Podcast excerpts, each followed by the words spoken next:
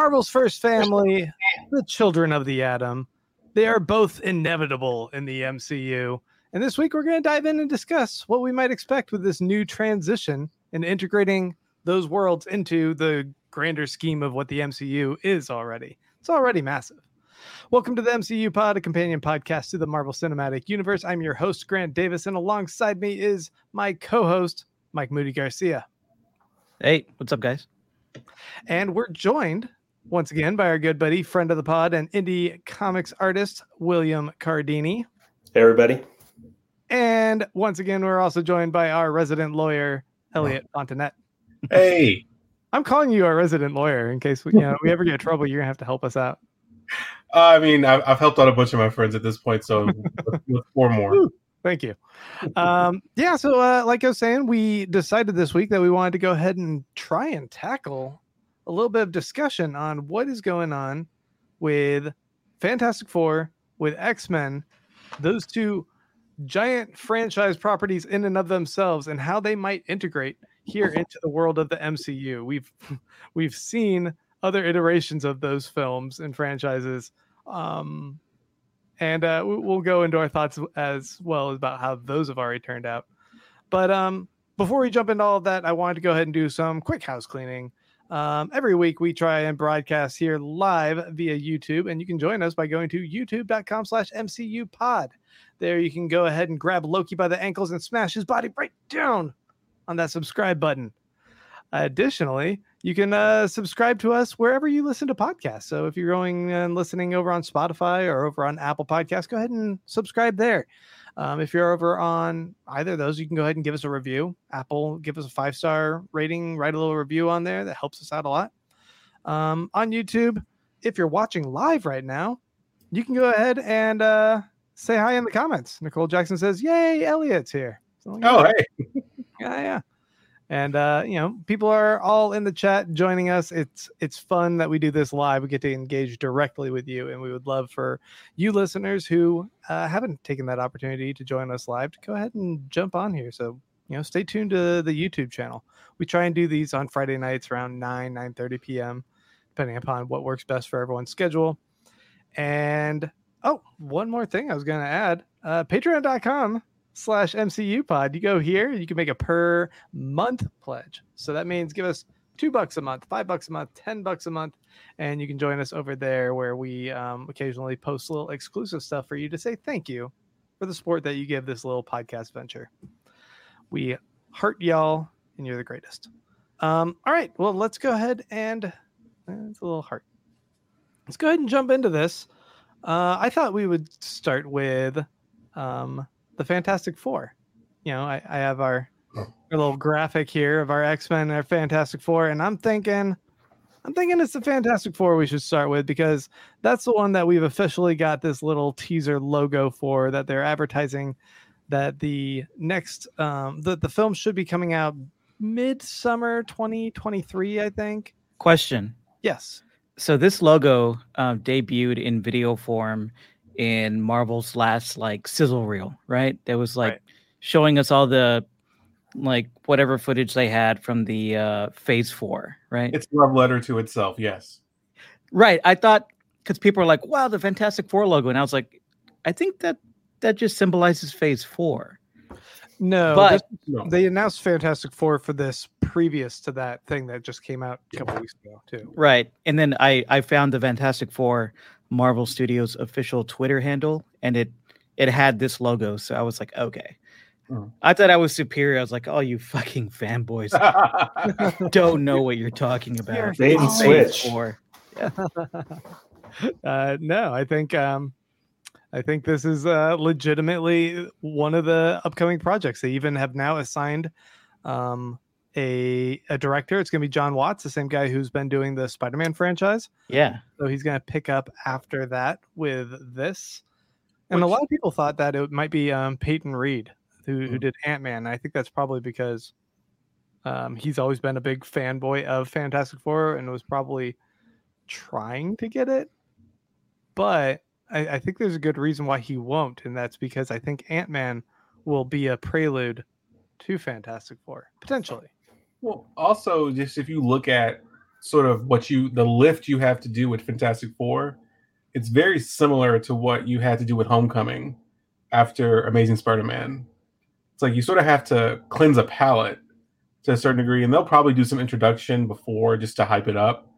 But you need somebody that you can trust to do that because I like the Ant-Man movies, but I can't say that they they couldn't be better with like a better director. I mean, I I don't hearing that it's John Watts. I wasn't necessarily like, "Oh, yay!" Were you Yeah. guys like excited to hear that he was going to be the director? Yeah, I like his sensibility a lot. I think um I think he gives those movies a lot of originality in the margins, like with the Mhm. casting and also with the music choices. It's like these are movies like I mean, they're aimed at people like us who love the comics and love the characters, but they're also aimed at the younger generations. And they're putting like obscure like uh 80s, you know, uh Paul Simon songs in there that people don't know and it and it works and it just creates this like this cool little world that's really poppy and fun. So I think he has a unique signature, so I'm excited for it. My mean, wife's favorite Marvel movie is Homecoming, and she doesn't really like a lot of them. So that kind of makes me excited to think that maybe it'll be something that appeals more to her. Um, I, it also makes me think, what if Spider-Man is kind of a bridge to the Fantastic Four, like Johnny Storm and Spider-Man kind of have a friendship going back. Right. Mm. I would I wouldn't be surprised if we see Tom Holland pop up in the Fantastic Four. Well, yeah, and one of the things that's so great about a lot of the like the opportunity to do these properties, sort of sort of like um, the Amazon show. I know we're not supposed to be talking about it, but Invincible, it, it sort of that show cleans up a lot of the comic books sort of sequencing issues, and Marvel does a lot of the same thing. They clean up a lot of things that sure it was fine for a comic, but they really shave off the rough edges. And maybe it starts off that Johnny Storm is like a classmate and that's how they connect in. And it's like, oh, this is my dad Reed. He does a lot of he's, he's he does a lot of crazy experiments now. What I would love is like a '50s period piece movie where they they like something goes wrong and the, the thing that gives them their powers sends them 70 years in the future. Like Cool. that's what I would want. Yeah. It was already fun when we had Captain America be the the man out of time, but Mhm. now, you know, rest in peace. We need uh we, we need someone else who uh, doesn't get these crazy progressive ideas that are going on in our society nowadays. Becomes a big Trump fan. Oh God, Reed is just unrepentantly like causing insurrections and shit. Um, yeah. Well, I mean, on that note, how do you guys think?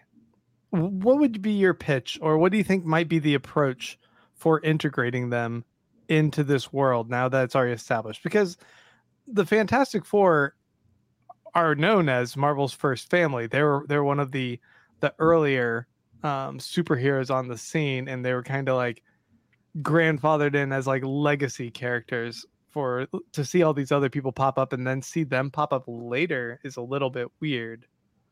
Um, Mike, what do you think? The possibilities are pretty endless with the MCU.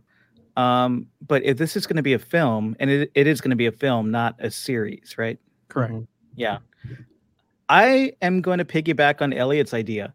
I really like the man out of time idea. I like the family out of time idea.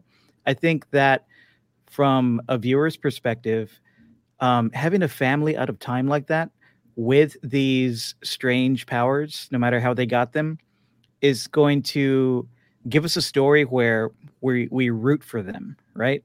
Because they're going to be out of place, out of time, fish out of water, and if they cast the right people, they're going to be charming. We're going to like them, and we're going to instantly root for them because it starts out as a tragedy. Um, they're taken from their home, taken from their um, their time, thrust into our fucked up world of 2022 or whenever it's going to come out, and they're going to need some help. So, um, Elliot, please write the script. Oh, I'll give you notes. I'm here. You got my email. Let's do it. the script is going to look like a legal brief. All right, I'm not. I'm not looking at that. Uh, Yeah. Will, Will, what are you what are you feeling? I think it's interesting that both of y'all are into that because to me, I'm like, they did it with Captain America. I want I want them to just start fresh, totally flip things up. You know, the Fantastic Four started Marvel Comics as we know it today, but let's let's just introduce them to this world and make it completely different, you know, and just I I kind of want to see it just continue the story and just see how they could kind of bring those things in without going back in time. I mean, I guess I could see, you know, they're trapped in the negative zone or time travel or whatever, but I don't know. I kind of want to just see it move forward in time and. I mean, look, Will, that I'll, I'll cop to that's the the out of time thing is a complete cheat. Like that to me is an easy mode for that script because you're gonna get so much sympathy automatically from the audience. Well, I mean, Dennis McElwain says, uh, "Man Out of Time" was barely a plot point for Cap, which, I mean, it it I think it did ultimately play into his overall story that he didn't feel of this world and he's still got the weight on his shoulders, but eventually he gets to go back in time to be with the love of his life. So I would argue it was somewhat there, but I, I guess they weren't constantly leaning on the fact that he he doesn't belong in this era. He felt well, like he could be in any time. Yeah, I, I mean, I, it was it was talking about it, but you know, thinking about it, I had never really thought about that deep. It felt like the reason he was trying to get back was not so much he was out of time, as he's such a good person because it that super soldier serum enhanced what was in you. Right. He just like, I found my dance partner. I gotta go back. No matter what I can do. He could never he was not that guy that's like, you broke up, go get another lady. He was he's not that guy. That's not who he is. He's not he's not going to pick up artists. That's not his. Yeah, his I mean, but he and Black Widow definitely fucked in Winter Soldier off screen though, right? I I bet you I would I would bet you money that Canon he was a virgin when he went back to 1943. Ah. Yeah, the most he did was You're just probably right. Kiss, kiss her niece and make out with her, but yeah, even that, it's like, man, you that's weird. Like, because he had to see her later in the alternate timeline. He's like, oh, how do I explain this? Well, I, I, think one of the interesting things to think about is um, there was already a period piece Fantastic Four that was done perfectly, which was called The Incredibles. Basically, they had this family that was in this mod 50s 60s kind of era. The um, Archer, had a lot Archer of the same timeline. Hmm? the Archer timeline. Yeah it had a lot of the the same um properties and characteristics of of the fantastic four. You got uh the person with invisibility the person who um the little baby can turn into fire stretchy and super strong. So it was you know for all intents and purposes the fantastic four but uh, you know, I'm still there with you guys. I like this idea of um of the Fantastic Four being kind of brought into this world, and that's where I kind of think that the multiverse might be a little bit more at play because um, one of the movies that I think is going to be coming out right before. Uh, I know Guardians of the Galaxy is going to be the one like right before uh, uh, Fantastic Four, but I think Quantumania might actually play a part in it because I think that the quantum realm and we saw like wasp and ant-man in the quantum realm at one point and we saw like in the background like there was this like city this tiny looking little city and we already also know that Kang the Conqueror is going to be playing a role as one of the big bad villains, and Kang the Conqueror um, kind of conquers people throughout different times and uh, dimensions. Right? That's kind of my understanding. I think that someone else had proposed this idea that the Fantastic Four might be trapped in that little city we see in the quantum realm. Mm. And they went exploring and were forgotten in time. These these explorers from the 50s that or 60s that went out exploring in space and they got trapped in the quantum realm. They got powers, but it will take the events of uh, either Quantumania or uh, Kang the Conqueror, whatever's going on there, to bring them out either into our modern era of this world or they they're going to cross um, the multiverse into this world and i think they'll already have been characters established that will kind of like see a flashback of how that happened with them but now they're trying to figure out their own place in this modern era and, and our our mcu That's kind of my thought. I mean, I think that makes a lot of sense because Marvel likes to they, they they always want to earn everything. Like they're never like they had an entire six episodes just to show a brother picking up a shield. So I mean, they want everything to be to be earned. So I mean, I can see that happening. I think that's a good idea. But I wanted to hear, uh, Will, you you had like uh you wanted to like completely be redone. You were talking about. I just mean the the idea of the Fantastic Four is foundational to the Marvel universe. Redo that part, mm-hmm. and they're just this new thing that's introduced, and maybe you know, I mean, Reed's a genius. He does all these things. Like maybe he kind of like changes a lot of things up with the world building and has a big. They have a big impact on how things work. I mean, this is what we are already dealing with. We've had modern takes on the Fantastic Four, and they've been. Um, the first one was okay. It was not bad. Yeah, it was. no, no, no, no, no. Chris Evans alone in that movie, when he has his like um his like big climax in the movie, is really really good.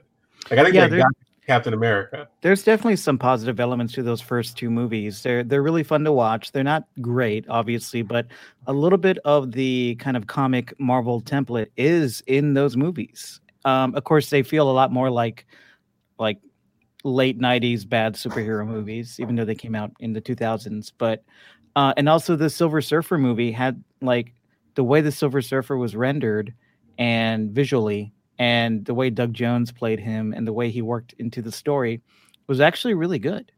So there's some good stuff to those first two movies. Doug Jones is great. Yeah. Um, Nicole Jackson says, "I just want them to make it so that those of us who didn't read the the comics understand what's going on with Fantastic Four. Yeah, I don't make it accessible. Yeah, I think that's one of their higher priorities. They don't want to. Mm. They don't want to ostracize a big chunk of the audience, and I you know for my part, I haven't read a whole lot of Fantastic Four comics either, so I'm not super well versed. I mean, Randy's I, gonna come murder me, but there are some good runs, but there are not many good runs of Fantastic Four. I know. Will's my, he- oh, my heart. it's funny. I've been rereading some of those early Jack Kirby, Stan Lee ones, and you know, Jack Kirby's my hero, but they they're pretty bad. There's some bad moments, and you know, there's a lot of sexism. Yes. Uh, Sue Storm is treated horribly by everyone in the family. There's an issue where I kid you not, the thing spanks her, and it is very cringe. It's very cringy. Mm. It's so bad. And guys right here. Ah. Yeah, no, they're they've had some low moments, but they've had some really high moments. I mean, Galactus and Silver Surfer is to me some of the greatest comics like where they're introduced the scale of it and everything you know really just brings you that sense of wonder that i like from sci-fi and uh, fantasy and comics like that um and okay sorry go ahead now, i'm talking more like the last 30 years because like the, the direction comics have taken especially reed in the last say 10 to 20 because if you look at the 90s the 90s was so much x-men like the the Iron Man, Captain America, Fantastic Four, they were all relegated to this like little side table called Marvel Heroes, and really didn't get a lot of attention. And then if you look at the last twenty years, it's been like, well, you know, Reed is bad. Reed is mm-hmm. he has too much power, yeah. and like they they really haven't been able to let go of that bone. And so I would love a more idealized take on them. Like, hey, it's not you, he doesn't have to be uh, what's his name, Vince, uh, uh, the, the venture guy from Venture Brothers. Not not the not the brother, but the, the adult. I forgot his name. It's been so long since I watched the Venture Brothers. Doctor Venture. Yeah, he doesn't have to be Doctor Venture. I don't want him to be Doctor Venture. Well, I mean, you know, oh, James Worms got a good comment here. I think that the Fantastic Four, or particularly Reed, um, as forward thinking, a futurist, not backtracking from the past, though his characteris- characterization is very old fashioned.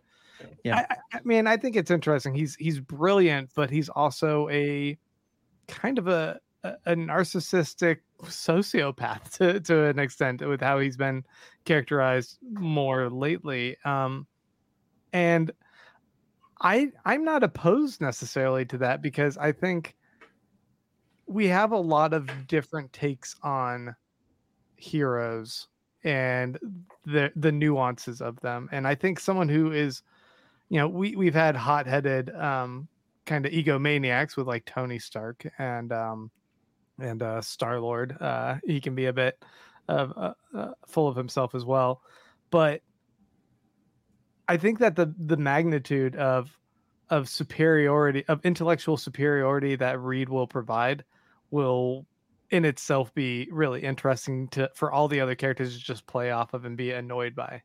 Yeah. So I mean, I, it's gonna be I a fun game. Esoteric Candy says um, the hard part is introducing Reed Richards this late in the game. Someone on, his genius level in science know-how, which would be ahead of both the previous go-to Stark and Banner. Um, and I think yeah, that's a good point. Like this guy can't be floating in the background and no one's heard of him. If if like I was saying, potentially he was a genius back in the 60s and then got lost in time, trapped in the the quantum verse, like um like Ant Man was trapped for five years in Endgame, um, but much longer. Didn't really age, was just kind of stuck there, and time didn't seem to pass as much I as mean, it to did. be fair, that's Paul Rudd, so I don't know if the aging thing applies. He's, he's just ageless anyway. yeah He like drank Dick Clark's blood, like somewhere back in the. he, he inhabited that trait. it's like a Highlander of ageless people. Him and Angela Bassett. Yeah, I mean Nicole Jackson points out Shuri is smarter than both of those guys, and no one's heard of her. So uh, That's it's- That's that's, a great point.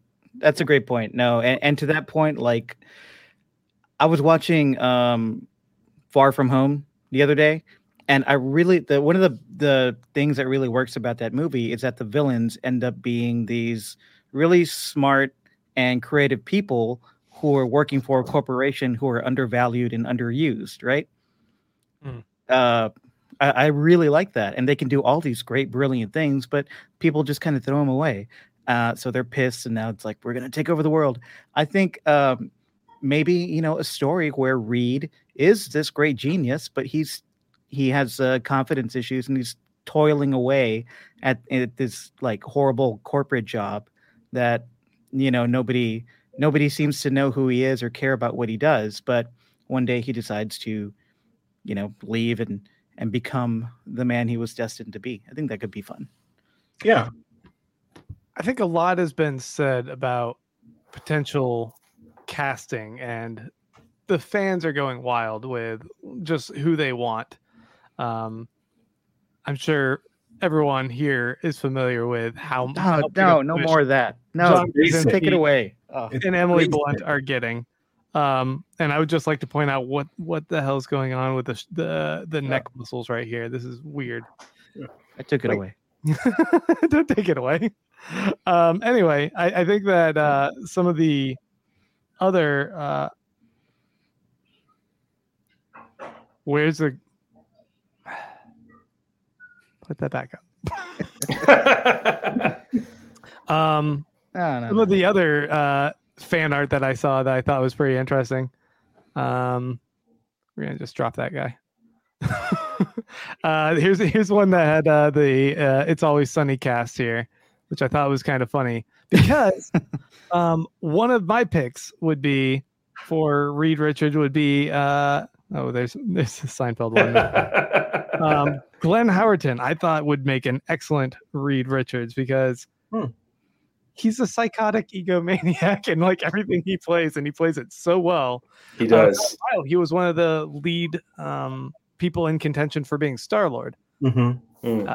and I thought you know he would be great, but Do we want another like maybe you even better. know white privileged sarcastic asshole in a lead role in a Marvel movie? Eh, I feel like they could tone down the sarcasm, and you know, I, I they could spin it differently. It doesn't doesn't have to be this. Say, I, I hope they spin it differently. Well, you, you're sort of going to have to just because people may people sometimes don't know what they want. People may think they want another Tony Stark, but I feel like we've sort of gotten that. I feel like people are full. Like my casting would be more of a confident, no nonsense guy, and my my fan casting, which will never happen, would be John Hamm as Mister Fantastic. Oh wow, I like that. just like straight out of Mad Men. yeah, like people. He's like, well, that's what the money's for. As he plops a quarter off of Human Torch's head. he, he would be pretty brutal as well. Uh, Mike, you had a suggestion for who you wanted. Oh yeah, I have a really unpopular Twitter thread uh, about this whole fan casting for the Fantastic Four, and I'm not super into fan casting. Like it can be fun, but it's it's also kind of pointless, right? Because the studios mm-hmm. are going to pick who they're going to pick, and often their their picks are pretty good, especially if we're talking about the MCU. Like the the more popular fan casting campaigns you hear about for these superhero movies are kind of just fueled by people who have a a limited scope and they always seem to pick the most obvious or really just the most unsurprising or uninspiring choices. Like Benedict like, Cumberbatch, yes. but I like I like John Krasinski. I like Emily Blunt, but I'm so sick of seeing people on Twitter fan cast him as Rita Richards and Sue Storm. Like, and I'm sick of all that weird concept conceptual art like you showed, especially when it gets picked up by these clickbait sites with headlines and it's like reveal John Krasinski in costume as Mr. Fantastic, and it's like a fan. Yeah, it's like that. No, the whole the whole Seinfeld cast is back, man. This is they're all back. That is brilliant. Pretty, like, pretty good. Let let Marvel do their job. I think they've proven that they can cast this shit really well, right? And they give us really surprising picks for these iconic roles that end up being like unexpected but perfect. Like yeah. that's how we got Robert Downey Jr. as Iron Man, uh, a relative unknown like Tom Holland as Spider Man, the late great Chadwick Boseman as T'Challa, right? Even the minor roles are cast like really clever, uh, like in ways that defy fan expectations. Like you uh, Marisa Tomei, yeah, like right, Marisa Tomei is Aunt May, or Tessa Thompson as Valkyrie. Like those are like unexpected choices that work incredibly well. Like so, you make you make a great great point. One of the things that fans miss is that there's an entire pipeline of actors. Yeah. That these these casting directors are plugged into. Like Chadwick Boseman, he may not have broken when Black Panther came out, but he was in the mix. Like his one of his one of his mentors was Denzel Washington. Like like these there's a there's an entire group of actors coming up and like they know what they're doing. So I'm I'm with you, Mike. Like some of these get a little bit old, and it's like, okay, I get it. You you need you have to fill some some columns today. You gotta you gotta write an article. This is your job. I'm not mad at you, but you know, just don't say that you've revealed it when it's not actually been cast. Yeah. Well, Mike, you were saying that your pick for um for Reed Richards would be William Jackson Harper, right? Yeah, William Jackson Harper from uh, The Good Place. And that's the picture you went with. All I gotta get, gotta shirtless William Jackson Harper. Yeah, I've seen him in some dramatic roles, and this guy can act. Like he's not just he's not oh. just a comedic actor. He can do a lot more. He's fantastic. He and he's is fantastic. fantastic. It's yeah, it's fitting. Yeah. I mean, yeah. I would love it. It would drive people crazy.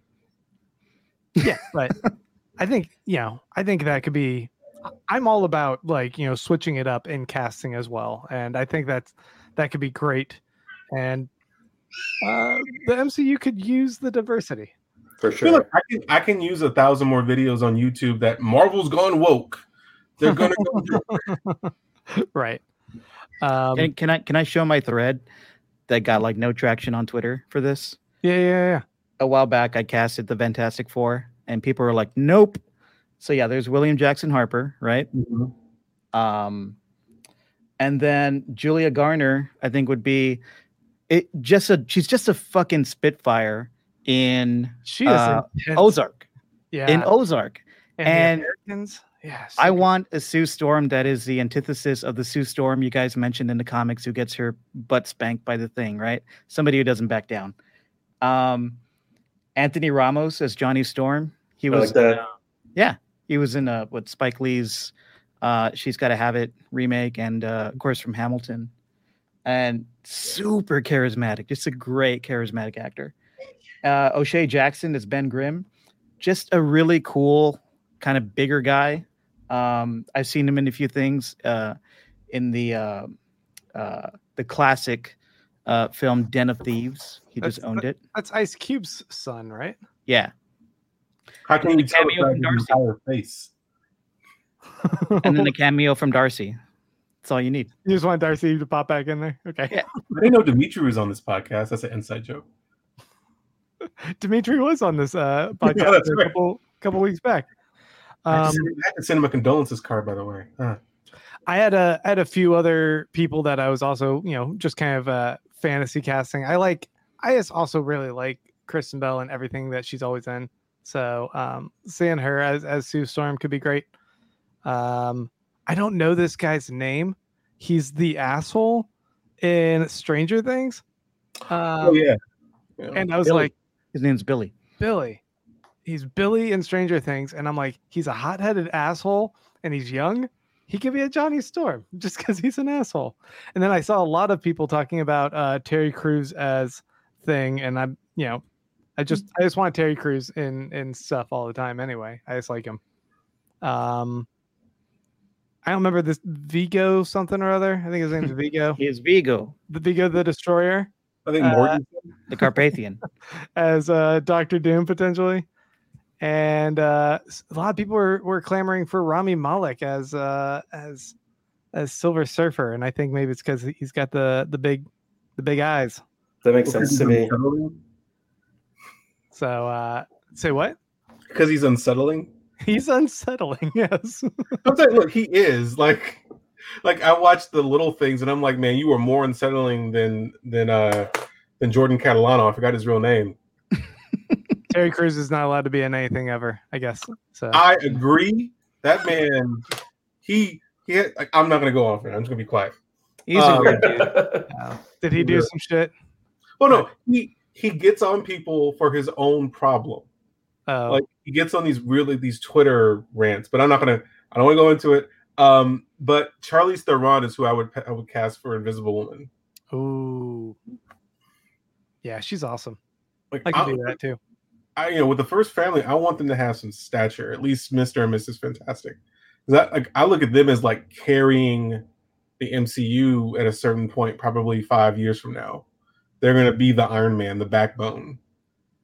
Mm. Because like we're in sort of an interstitial period right now where it's like you got Spider-Man. It was supposed to be Black Panther, but you know, he tragically passed away.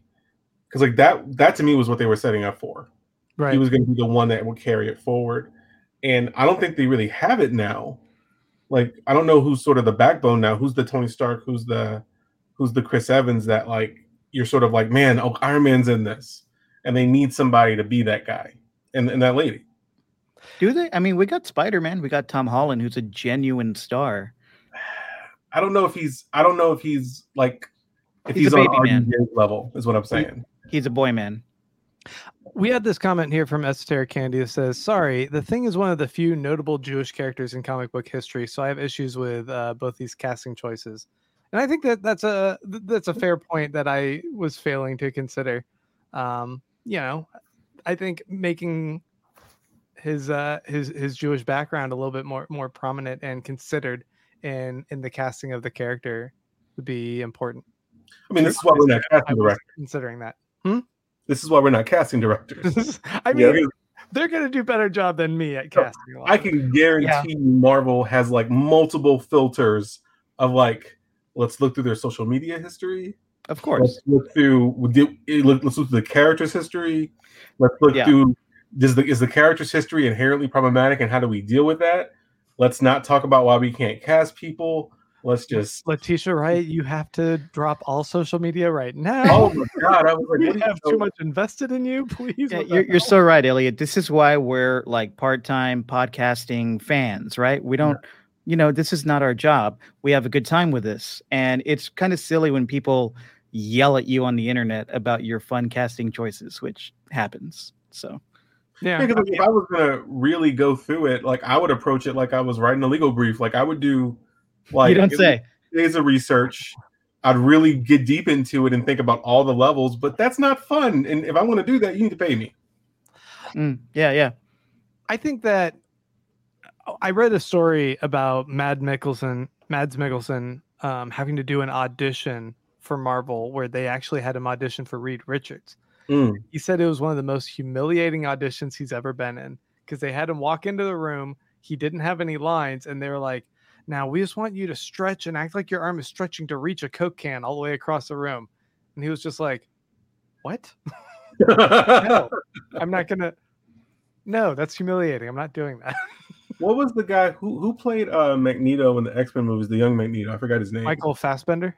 He'd be interesting as Reed Richards. Yeah. Yeah, he's he's also unsettling in a little bit, Yeah, that's true. in a good way. In a good way. Yeah. Um. Uh, I think uh, you know before we move on to talking about the X Men, there's just uh, I, I wanted to get your kind of final thoughts on if there's anything in particular you really hope to see from fan, from Fantastic Four and things that you things that we've seen in the previous films that you want them to avoid.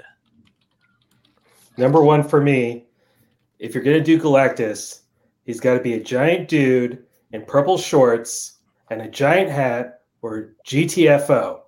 Yes. No. No. Oh, did you kick him off? Yeah.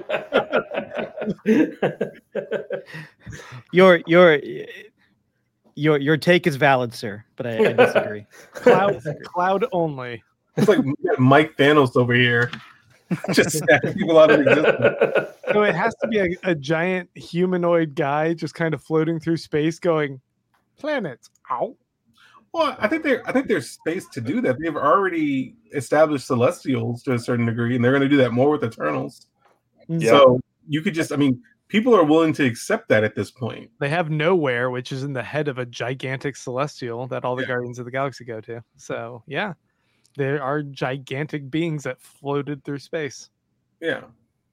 Um, Like- it's better than the clouds. yeah. Taking back off of, of Will, one thing I would love to see is if the setup for Fantastic Four was in the post-credit stinger of another movie where you just see the Silver Surfer arrive at the Avengers compound or something. Mm, that'd be great. Just like yeah, because that image of the Silver Surfer is so iconic, and we're all going to know where that's leading. Yeah. Yeah. So just just and he doesn't have to even be Galactus shouldn't even be the main villain of the first Fantastic Four movie. It should be that much of a notice is given of you are within my my master's uh my master's purview now, just so you know your your days are numbered. Like that's what I would I, you know that's what I want. But like what I really want them to stay away from is they cannot make Reed Richards, and I don't think they will, but they shouldn't make him another Iron Man. That's not his role. Like Spider Man whether people like it or not, I like it. He's sort of serving that space now. He's not going to be exactly the same, but he's sort of gotten that energy from, especially from Far From Home, where they show him making his suit. There shouldn't be suits. That is not Reed Richards' thing. He is high science, crazy science. Just let him be Reed Richards. Don't try to recreate RD, RDJ because that was special. Like him and Chris Evans are some of the best fa- casting I've ever seen. Um, right. Do you guys want to jump over and start talking about uh, the X Men? Because I think this is even trickier.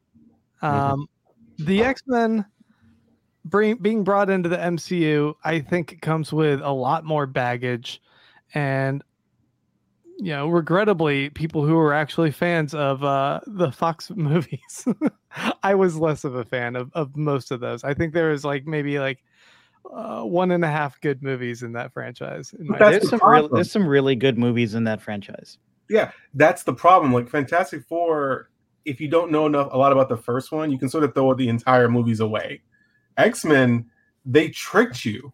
They went back and corrected their mistakes with uh, I think it was Days of Future Past. Like they really, you thought they like, oh, they got it. They, they got it back. They went back to the island, and then they just fucked it up with Apocalypse.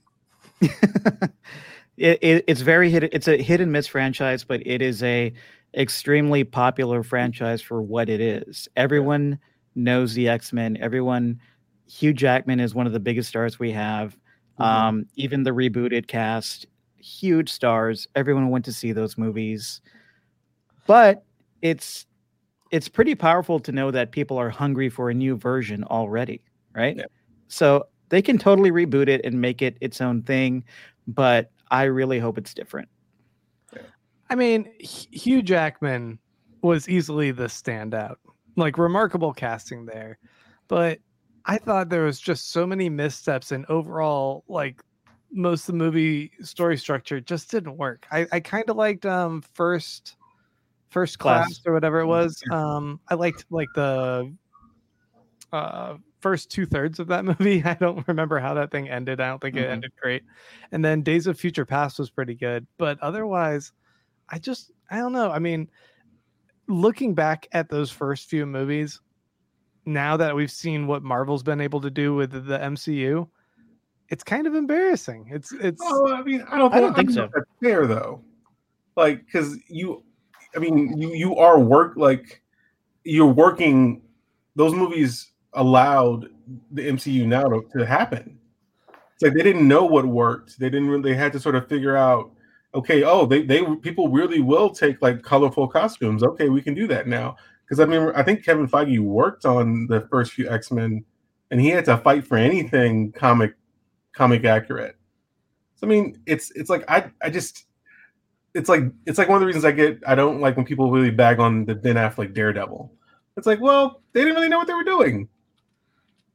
Blade Yeah. walked so that the X Men franchise could run, so that Mhm. Daredevil could soar, so that the MCU could.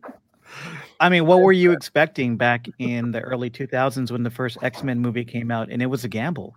Uh, what they delivered was a really tight story with a lot of personal stakes. That was a pretty good thriller um, and a pretty good um, low key introduction to this crazy world with some genuine stars and a star they plucked out of obs- obscurity to become one of our biggest like pop culture memes. Like they did a fucking good job with those movies at the beginning.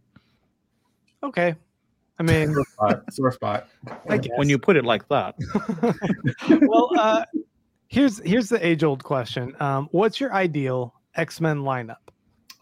If if they're gonna bring the X Men in here, which team do you want to see first? I got a hot. Alright. quake. Take it away. What'd you say? I got a hot quake. Oh, hot, Hot Quake. Quake. Hot quake. The first X Men movie. The honestly, the first two should not have Wolverine in it. Yeah. Like, the X Men need to be their own thing, and when you put Wolverine in it, it becomes Wolverine and Friends. Yeah. Does it need to have Professor X in it? Yeah. Uh. Yes. Yeah. At least, at least a little bit, but yeah, just, just, and I love Wolverine. Like I watched the one where he goes to Japan a lot. That's my favorite one. But it's like just he, he's too big of a personality. You need to let the. X Men establish themselves. A Wolverine movie? Yeah. That's your favorite one? Ah, I mean, I like a bunch of anime, so that's probably I'm the reason. So judgy. I'm such a- Just straight up, like I'll Dang, be- Grant. You're hating on everybody's taste today. oh, you you like that one? No, no, I'm gonna. compliment What's wrong Like, with you? I like it because I really just want to go to Japan, and I'm like, oh, it's superheroes in Japan. I'm good. Um, Elliot, I also thought that one was good. Grant doesn't good. know what he's talking about. I don't. I don't. I'm, I'm so negative on the X Men. I just felt I felt so disappointed in, in most of those movies. Um, and I'm like, do you see what the MCU is doing over here? What are you doing with this franchise? What is the Dark Phoenix? Like, how many times do you have to mess up the Dark Phoenix saga? The, Yeah, the best true. Dark, Okay, sir. the best That's Dark true. Phoenix on TV is the Fox animated cartoon series. Oh yeah. Oh yeah. Yeah, this one. It was awesome. Never Whatever. topped it. No, no. Um, Will, what is your ideal lineup? What's your ideal X Men crew? I was gonna say the the second Let's say you get five. You get five people. I get five. Okay, I think Jean Grey, Storm, Cyclops, Nightcrawler, Colossus. Wow. Okay. Okay. Elliot, what do you got? I got Cyclops. You did a good job with it. You gotta have. I mean, I'm just looking around my room, see if I can find another one. You gotta have Storm. You gotta have Storm. oh yeah, I, I would say Cyclops, Storm, Jean Grey, Beast, and Iceman. Like that's Classic. a good sort of nucleus, and then you can build up from there. Maybe even Nightcrawler, but he might be a bit much. Like I just, I just want them to really let the X Men breathe, not like it should be like a small movie at first. Like let them show like show more of a smaller thing they're dealing with than like Yeah. Well, here's because like I think they could be their own wing of the MCU, sort of like you got Guardians of the Galaxy be their own thing, and they Mhm. come together for the mega team up. But they shouldn't just be a part of the regular MCU melange. They should they should be like, oh, y'all are time traveling freedom fighters. Uh, y'all do your thing until we need you. Like Guardians was like Yeah, off doing their own thing. Yeah. Mike, Mike, you got your your core five. Yeah. I love me some Cyclops. No justice for the for the Cyclops movie uh, version yet. So, um, Kitty Pryde, I think Yeah. would be great. What's happening with Grant? Okay.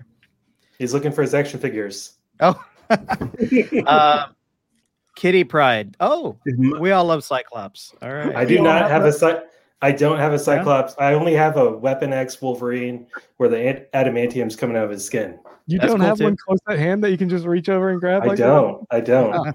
That? For shame. Well, my first pick for the lineup would be Kitty Pryde. I don't, I don't have a Kitty Pryde toy, but especially how she's depicted lately as this like the pirate. super sharp but grounded leader who happens to have a cute pet dragon. Like that, that's fun. Um, I know we've seen him a lot, but Beast is a favorite of mine. But make it like an old man Beast, and like dial up the disparity between his like intellectual pursuits and his like intimidating beastly physique for comedy. Like make it more of a gag. I think that would be fun. Um, we're doing five, right? Two. Yeah. I don't know. Fuck Jean Grey. Fuck Mystique. Fucking Iceman. Uh, okay, who do you marry? Yeah, I was like, oh, I marry Jamie Madrox, the multiple man. I think he's good. Oh, if he's depicted like as the acerbic kind of grounded detective from like the X Factor comics, that would be cool. I mean, Uh, we already got- a bunch of utility. I'm just Yeah. saying.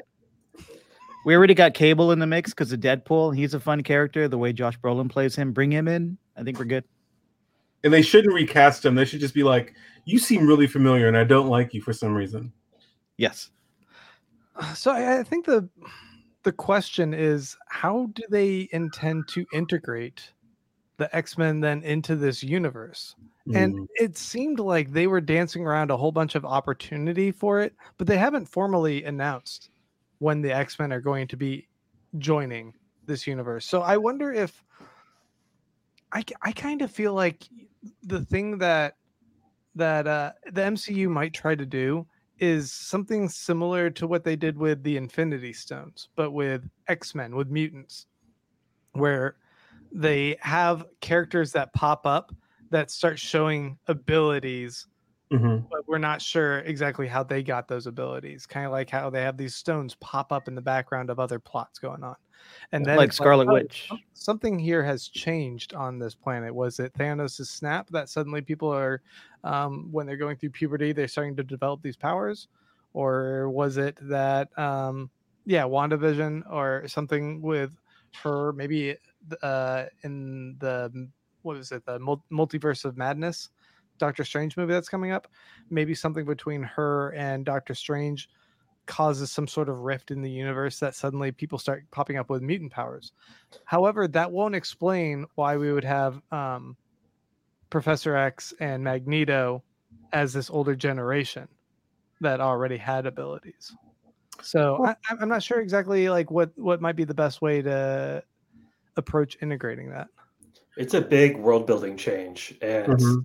it really you know because once you start thinking about oh mutants can pop up with powers anywhere it just changes a lot of things and you know it's like why aren't we seeing these people all the time um, but i do like your idea of scarlet witch somehow causing mutants because in the comics she does the opposite and she like gets rid of all the mutant powers in one big storyline Right. And so if it was kind of the flip with WandaVision, that could have been cool, but I guess it's too soon for that. And you know, one of the other big issues that they would want to explore with mutants is that they're a a, a, a persecuted people, and this is we're we're now in a world where superhero powers are pretty, you know, commonplace at this point everyone's familiar with the Avengers. Everyone's familiar with um, all these other people getting powers. So, what is it about the X Men that they would be outliers that would be persecuted for this? Yeah. Well, I mean, it, it it just goes to there's a difference between you know taking a super soldier serum or getting bit by a radioactive spider or making a, a super suit. It's that this could happen to your children, and it's not always pretty mutations. Right. I think that would be what they would have to kind of um, underscore. Am I coming in quiet? You were for a minute. Yeah. Oh.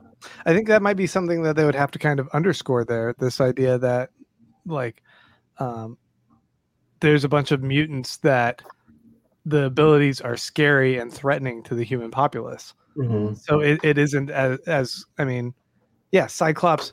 His suddenly his eyes are tearing holes through walls, and people are freaking out. Like, what is going on? We need to stop whatever's going on in this genetic mutation that is causing this destruction. Like, if Cyclops suddenly got his powers and killed a bus full of kids accidentally because his because he happened to be looking at him, like, how is that for an origin story that shows Yeah. why everyone's suddenly terrified of what mutants are? And what you- Or the, the the mutant gene is a side effect of a uh, uh, just off the top of my head the coronavirus oh, and it happens to those who don't get vaccinated because fuck those people That coronavirus, man. it's a bar- barummer. I was like, I thought you Bye, Corona. I, I tell you, like, what I would think is, like, just off the top of my head, because if you really, what I would do is I would have it to where the problem also from time is like if you want to mimic the the civil rights movement, as time goes on, we're getting further and further away from that. So it's harder and harder to have Professor X and Magneto be from that time, and so it's like you you would probably want to shift them to where they were they were coming up in the early 90s maybe and watching like Rodney King stuff like what, what happened there and what I would do is I would say the mutants have always been there but they've been in such small numbers that you could either be isolationist, like say Magneto's crew is or you could just integrate and just hide like maybe Professor X would do Right. and then Thanos snap are Eternals, which I think they might use um, something about something that happens in either Eternals or there's just the easy ones. The Thanos snap, it activated latent in in a, in a in a larger percentage of the population to where you can no longer hide, and so that that piece is broken because now you have to make a choice. Like it used to be, you know, it'd be one out of every ten million or something like that that was a mutant. Now it's like one out of every thousand and now there's, the numbers are big enough. We, we we have political power now. Right. I thought you know James Worm's saying something similar. The idea of like the X Men are underground. They're hiding. They're Mhm. saving other mutants and putting them into hiding from feds and whoever is trying to um, round up this this mutation thing and trying to squash it. And Nicole Jackson brings up an interesting idea of uh, maybe the X Men starts out as a television series and evolves to a movie, um, kind of like WandaVision. And I think the opportunities that would be that a television series would give to developing the X-Men. We've we've already seen, you know, how they have to try and cram in all these origin stories with a big bad and everything in into a movie. I think a television series would give them a lot more room for a lot of interesting origins of these characters that um you know deserve more time Yeah. for that to be explored especially like, considering think- that's like the whole mcu like um you know operation is that they use a single movie to develop each character's origin story and then they have the avengers assemble Yeah, like give me like a, a Cyclops and a movie, a, a Storm movie, like a Kitty Pryde movie, or a TV series. Like I would, I mean, there's so much material there. You don't really need to start off with just a full X Men movie. Like it would be great if it was like the X Men was like the Avengers, and you would just sort of follow these characters individually until they came together. right That'd be rad. I'd really like to see that. Yeah. So yeah i mean once again like nothing's really known about how they're going to approach this it's just that they now have the ownership rights and it's assumed that they'll eventually get to the point where they're going to bring in the x-men but I mean, they've already brought in Madripoor. we yeah we've got madripoor um is deadpool officially in the mcu yet Yeah, they're, they're gonna do something. Like, I think I read something that they're gonna like have him comment on it as like the way to bring him in. He's like, I'm what? Well, I'm. I, he's like, it's be something like where he like.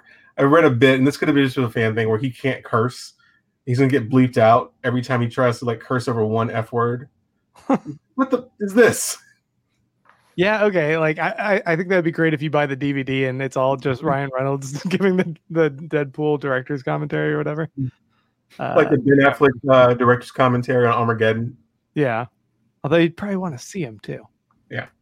Um yeah, any other uh, thoughts then on um, the X-Men franchise from you guys? I think from like any positives from the Fox version they could pull over would be obviously steering into the the allegorical elements of the mutants, you know, like making it clear that the mutants are like an avatar for disenfranchised and marginalized people and groups. Like that was good. They did that in those movies, but they could have like steered into that a little more. Mhm. Um, I think hopefully the MCU will push that a lot harder and do it with some more grace and style than those other movies did. And I think they can, especially now since they've dipped their toes into that like cultural and political space with Falcon and the Winter Soldier, especially with um with Isaiah Washington. Like they can Right. tell those deeper stories.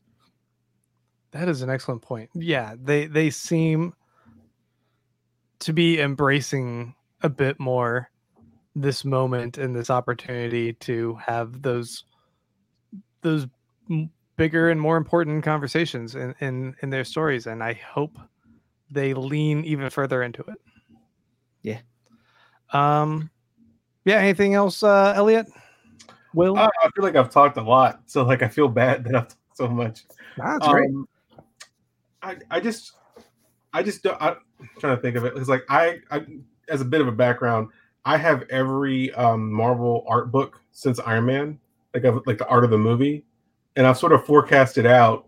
I'm gonna have like 50. I have 23 right now. I'm gonna have 50 by the end of next year because there's so many Marvel properties coming out, Yeah. and just that that just makes me think of there is no reason for them to rush. Like I think uh I think it was Nicole Jackson. I think a limited series that's just mutants. It's not even the X Men. Maybe it's like Yeah. very lit, like lesser known X Men, like I Man, and like uh, there was a guy who went translucent and gave you an ice cream headache. That was in one of the runs. I forgot his name. He's so obscure. Like That's Grant. no, Grant No. Power. He looks like Elijah Wood. That's Grant's power.